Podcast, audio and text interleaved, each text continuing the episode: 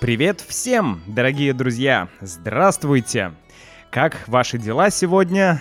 Добро пожаловать на очередной выпуск понятного подкаста на русском языке, который делается для того, чтобы вы практиковали русский язык. Правда?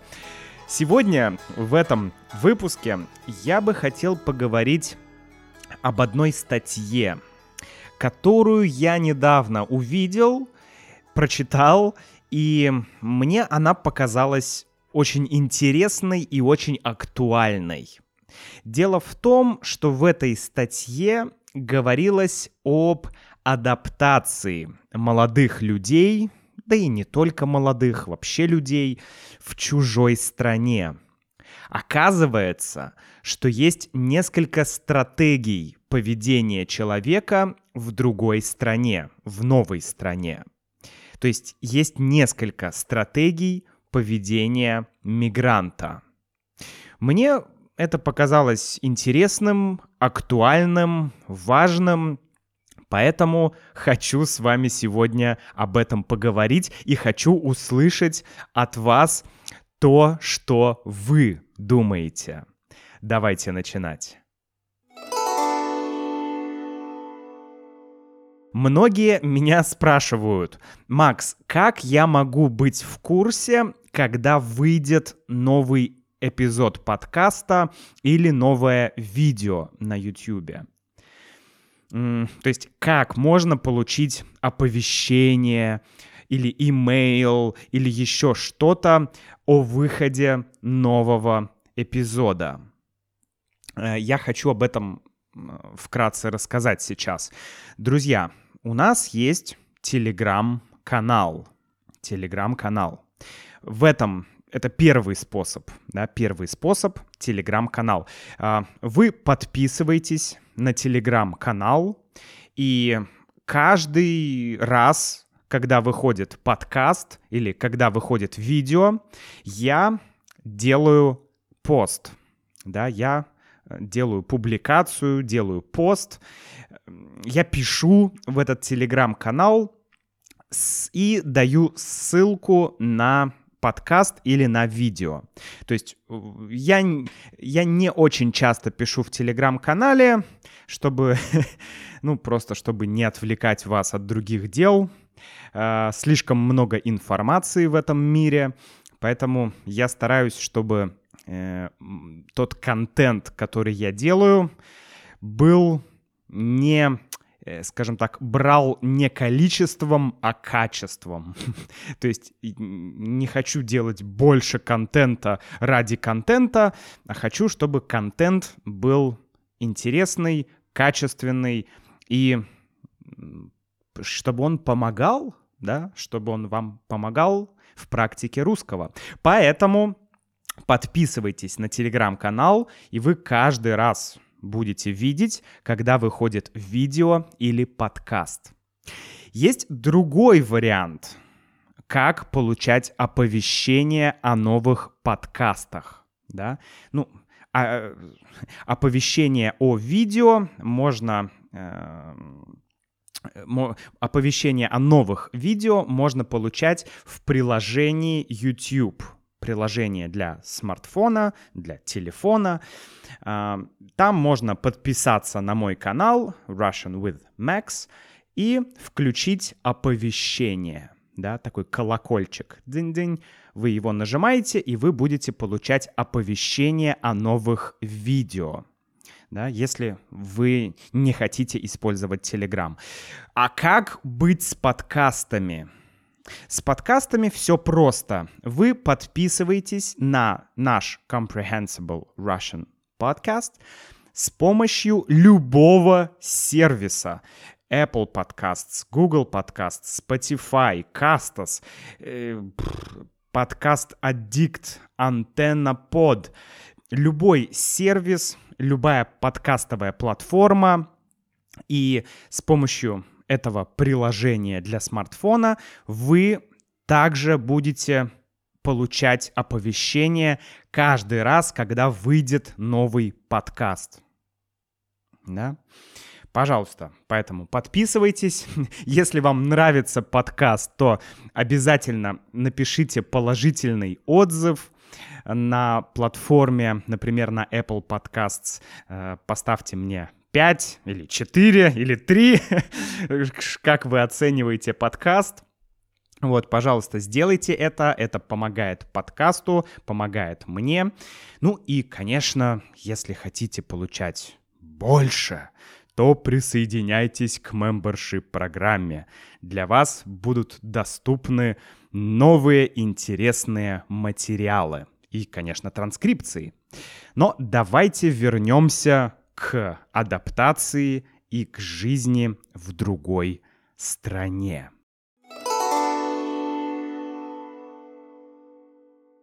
Итак, статья, про которую я говорил, эм, это статья, основанная на докладе. Была какая-то научная конференция или научный семинар, где выступал Джон Берри. Джон Берри — это психолог, кросс-культурный психолог, э, профессор психологии, Королевского университета Кингстона. Это Канада. То есть канадец, да, наверное, не знаю. Ну, в общем, Джон Берри, психолог, который на одной конференции э, прочитал свой доклад. Что такое доклад? Доклад что-то типа реферата. Это ну, что-то типа презентации. Только презентация — это э, что-то ненаучное. Мы говорим научный доклад. Да, если э, ученый, там, психолог приехал на конференцию, и он что-то читает, то, конечно, это не презентация, это доклад. То есть это более серьезный документ, с какими-то выводами, с какой-то аналитикой. Э, в общем, использован научный подход был да, для создания доклада, для написания доклада. Так вот, э, в этом докладе э, Джон Берри говорил э, о том, что есть разные, э, разные стратегии разные стратегии поведения э, и адаптации мигрантов. Вообще Джон Берри занимается как раз исследованиями в области кросс-культурной психологии. То есть есть поликультурные общества, так называемые, да, поликультурные общества, то есть общество с несколькими культурами. И в этих обществах сейчас часто встают вопросы, касающиеся адаптации мигрантов и оккультурации мигрантов. Оккультурации, то есть как бы приобретение культуры. Да, приобретение культуры. Это оккультурация. Как бы ты принимаешь э, другую культуру или не принимаешь другую культуру. Что я имею в виду? Я, ну, не я, а Джон Берри, конечно же, он разработал теорию оккультурации. Эта теория говорит о двух вещах, да, о двух процессах, может быть так, или о двух проблемах, которые решает каждый мигрант – ну, давайте будем говорить на примере меня в Буэнос-Айресе, в Аргентине, чтобы было понятней. Да? Я буду иллюстрировать то, что я говорю, своим примером. Итак, какие две проблемы у меня есть? У меня, у русского человека, у россиянина в Аргентине – ну, первое — это поддержание собственной культуры. То есть, насколько для человека важно поддерживать его собственную культуру. Ну, в данном случае я носитель русской культуры, поэтому я решаю, а, насколько для меня важно поддерживать эту культуру или не поддерживать эту культуру. То есть буду ли я э, продолжать общаться на русском языке, читать что-то на русском языке, смотреть что-то на русском языке, да? буду ли я сохранять свою культурную идентичность. Важно для меня это или не важно? И второй вопрос — это участие в межкультурных контактах.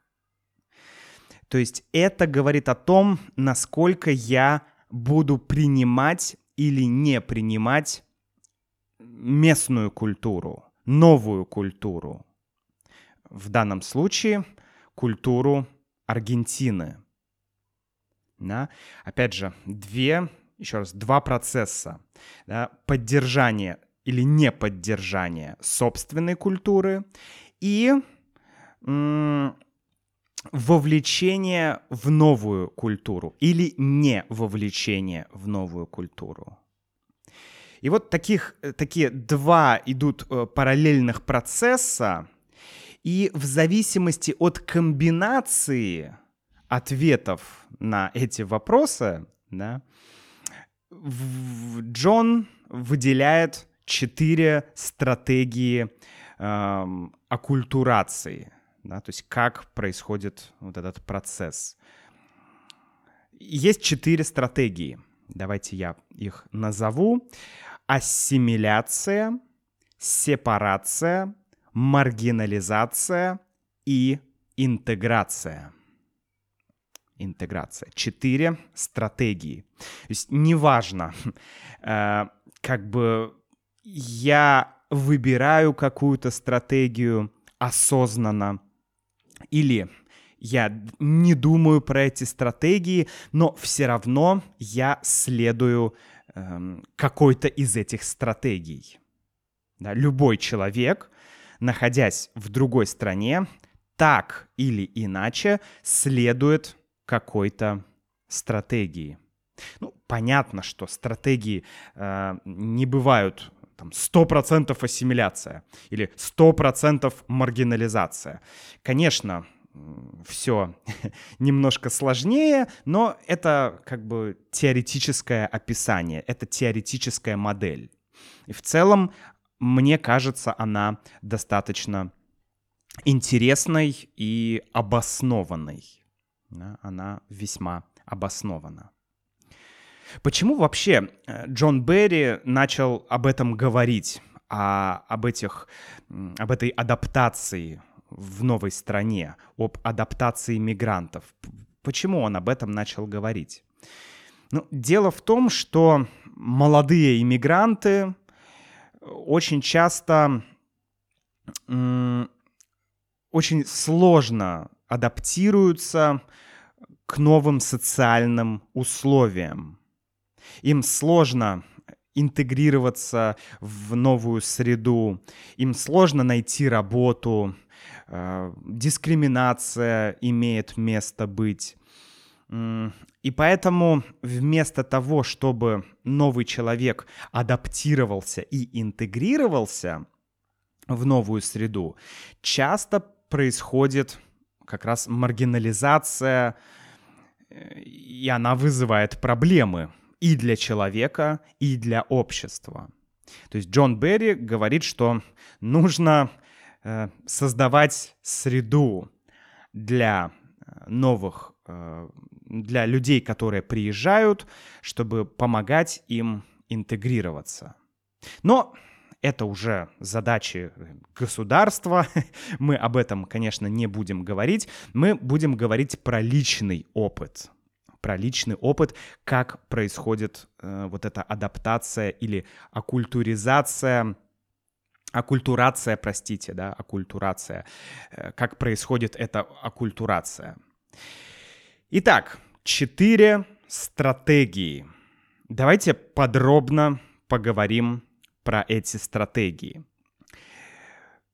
Первая стратегия — это ассимиляция — ассимиляция. Это когда человек, э, мигрант, полностью идентифицирует себя с новой культурой и отрицает свою прежнюю культуру. То есть это означает, на моем примере, что я начинаю в Аргентине говорить только на испанском языке.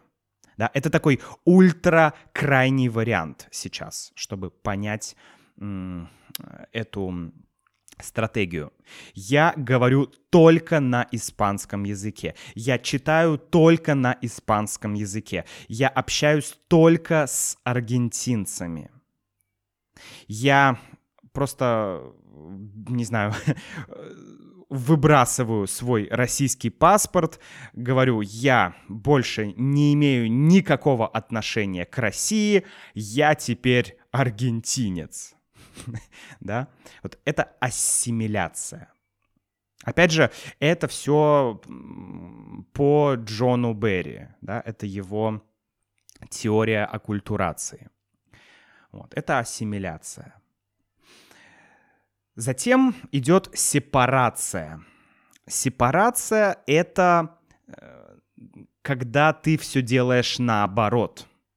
То есть ты сепарация, да, ты отделяешь себя от нового общества, от новой культурной среды. То есть в моем случае я не учу испанский язык, я не общаюсь с аргентинцами, я э, говорю только на русском языке, я общаюсь только с людьми э, из России, да, с теми, кто приехал из России, с другими мигрантами. И я не хочу узнавать культуру Аргентины, историю, все это мне не интересно. Я живу как будто в России. Я живу в Аргентине, но как бы я нахожусь все равно 100% в культурной среде России. Интересно, что сейчас в современном мире ты можешь очень легко следовать этой стратегии. Потому что, ну, я, если я приехал в Аргентину, и я не хочу никак интегрироваться, то я могу просто жить, как будто я живу в Москве. Я могу онлайн заказывать товары. Я могу э, потреблять весь контент на русском языке с помощью э, YouTube, социальных сетей, мессенджеров. Я могу общаться только с мигрантами. То, есть все сделано так, чтобы сепарация была максимально, э, не знаю, естественной, легкой, комфортной, да? Так получается. Потому что, ну, с помощью интернета, неважно, где ты находишься, ты открываешь ноутбук, и все, твой мир, э, огромная часть твоего мира там. У многих людей так сейчас происходит. Работа, общение, изучение языка и так далее. Это все делается с помощью компьютера или телефона. И поэтому, э, когда я иду, не знаю, в магазин, или в музей, или там куда-то еще, мне не нужно спрашивать людей, а, простите, а где находится музей? А, извините, а как найти магазин одежды? Нет. Я открываю Google карты и иду. Причем Google карты я использую на русском языке. То есть я вообще в современном мире могу никак не погружаться в культуру. Иногда это имеет свои плюсы. Например, если я по работе приехал, если я по работе часто путешествую, И сегодня я в Японии, завтра я в Китае, потом я в Нидерландах, потом я в Эквадоре, то, ну, я просто не могу интегрироваться, да, это как бы бизнес-путешествие, но мне нужно постоянно решать э, коммуникативные задачи, что-то покупать, то сейчас это все просто, да, все просто сделать. Но с другой стороны, это, эта простота, эта доступность, она создает проблемы, когда мы живем в какой-то стране долгое время. Ну, хороший пример — русские на Брайтон-Бич в Нью-Йорке. Да, то есть такая некая коммуна, э, ну нет, не коммуна, а скорее, ну просто вот район, где живут мигранты, многие из которых плохо говорят по-английски, потому что они живут в своей среде мигрантской, да. Эм, то есть это... Я знаю, что много есть, например, китайских кварталов в разных э, городах. Китайцы обычно, э, ну, ча ча очень часто, то, что я вижу, китайцы приезжают в какое-то место и делают там свой маленький Китай. Да, китайский квартал, Чайна-таун. И они живут в своей среде. Да. Сложно говорить плохо, хорошо. Тут такой вопрос достаточно сложный. Но конкретно для меня, если ты приехал в другую страну, чтобы жить здесь, не знаю, месяц, два месяца, три месяца, полгода, ну хорошо, может быть, больше месяца, да, больше месяца, больше двух месяцев, давайте так больше двух месяцев. Если ты больше двух месяцев живешь в другой стране, то, ну, надо как-то пытаться хотя бы немного интегрироваться с культурой местной. Надо узнавать про местную культуру, пытаться говорить на местном языке. А иначе какой смысл? Иначе какой смысл? Да. Окей, давайте поговорим о, следующих э, стратегиях. Значит, мы поговорили про ассимиляцию, мы поговорили про сепарацию. Дальше идет маргинализация. Но здесь имеется в виду этнокультурная маргинализация. Это когда мигрант не, идентифици... не идентифицирует себя ни со своей культурой, ни с новой культурой. То есть я приехал в Аргентину, и я как бы я не пытаюсь и погружаться в культуру Аргентины, но я также не поддерживаю свою собственную культуру. То есть я ничего не читаю, я не общаюсь с людьми ни на русском языке, ни на испанском языке. Да, такое вот одиночество, этнокультурная маргинализация. Ну, сложно представить, как это выглядит в реальности, такая маргинализация, но такое есть. И следующая, четвертая стратегия — это интеграция. Она э, характеризуется идентификацией со своей культурой и с новой культурой. И, конечно, это считается самой здоровой э, стратегией, э, стратегией оккультурации. То есть это лучше всего и для тебя, и для общества, в котором ты живешь, в котором ты находишься. То есть в моем случае это продолжение, э, поддержание своей собственной культуры. То есть я читаю книги на русском, говорю на русском, но в то же время я учу испанский язык, я э, погружаюсь в культуру Аргентины, да, и вот такой процесс происходит. То есть я идентифицирую себя как русский человек в Аргентине, но при этом я э, стараюсь узнавать местную культуру. Считается, что это самая лучшая стратегия, да. Эм, несмотря на то, что у меня пока нет идеи мигрировать полностью, да, мигрировать окончательно, то есть я не думаю о том, чтобы переезжать там в Аргентину или в другое место на всю жизнь. Я понимаю, что я буду в Аргентине довольно продолжительный срок. И поэтому стратегия оккультурации так или иначе будет выбрана.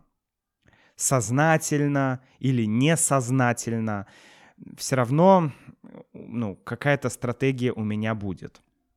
Поэтому я решил, что лучше я э, выберу стратегию, да, буду следовать по пути интеграции и как, как это выглядит в реальной жизни. Что я делаю для интеграции в новую культуру и что я делаю для сохранения собственной культуры. Давайте я об этом расскажу вкратце. Итак, интеграция в новую культуру. Сейчас я хожу на курсы испанского языка. Как я уже говорил в прошлых подкастах. Это 5 дней в неделю, 4 часа в день. Это много. Вчера у меня было занятие 6 часов вместо 4 часов. 6 часов в день. Это было слишком много, потому что, ну, ну это, это слишком много. Просто на последнем уроке я сидел, и я уже ничего не понимал. Я сидел со стеклянными глазами, такой, и все, и просто не понимал, что, я, что происходит, что происходит вообще, кто эти люди, что они говорят, на каком языке. Это было очень тяжело. Но 4 часа в день — это нормально. А, также мы с Юлей в последнее время встречаемся с аргентинцами, с местными людьми. Я рассказывал об этом э, в прошлом подкасте. Проблема только в том, что сейчас нет даже минуты свободного времени, чтобы кому-то написать, чтобы с кем-то встретиться. Потому что сейчас мы готовимся к родам. Мы, например, недавно купили коляску для ребенка, такую коляска-трансформер, чтобы можно было э, использовать эту коляску, путешествовать с этой коляской, ну, как-то перемещаться по городу. Вот, и нужно решать множество вопросов, плюс испанский язык, плюс работа. И иногда хочется просто поспать подольше. Вот, поэтому, да, к сожалению, пока нет времени, но я надеюсь, что после Нового года как-то будет, после рождения ребенка, будет полегче, хотел я сказать, но я понимаю, что легче не будет, будет только сложнее. Но, окей, это жизнь, э, это нормально. В общем, продолжаем. Да, в любом случае мы встречаемся с местными людьми, общаемся. Это то, что мы делаем для интеграции. Например, мы еще ходим на футбол. Я, у меня был влог, где я э, показывал, как мы с Юлей идем на футбол. И после этого мы ходили еще несколько раз, смотрели футбол в парках и в барах. И это было очень классно. Это прям погружение в местную э, культуру. Ну, супер. Очень интересный опыт. Я купил себе чашку для мате. Я пью мате. Мне нравится мате, очень интересный напиток. Я думаю, что я сделаю видео а, про мате, про чай, про кофе, про то, какое место эти напитки занимают в моей жизни. Вот, так что подписывайтесь на телеграм-канал и будьте в курсе, когда выйдет следующее видео. Что я делаю для сохранения собственной культуры? Ну, здесь вообще нет проблем. С этим у меня нет проблем. Мы живем вместе с Юлей, мы общаемся, конечно же, на русском языке, мы часто смотрим, слушаем, читаем контент на русском языке. Я занимаюсь этим проектом, он связан с русским языком. Мы общаемся с друзьями, с родными удаленно. Это тоже сохранение собственной культуры. И, конечно, хочется... То есть у меня нет этой идеи отказа от русской культуры. Ни в коем случае. Ни в коем случае.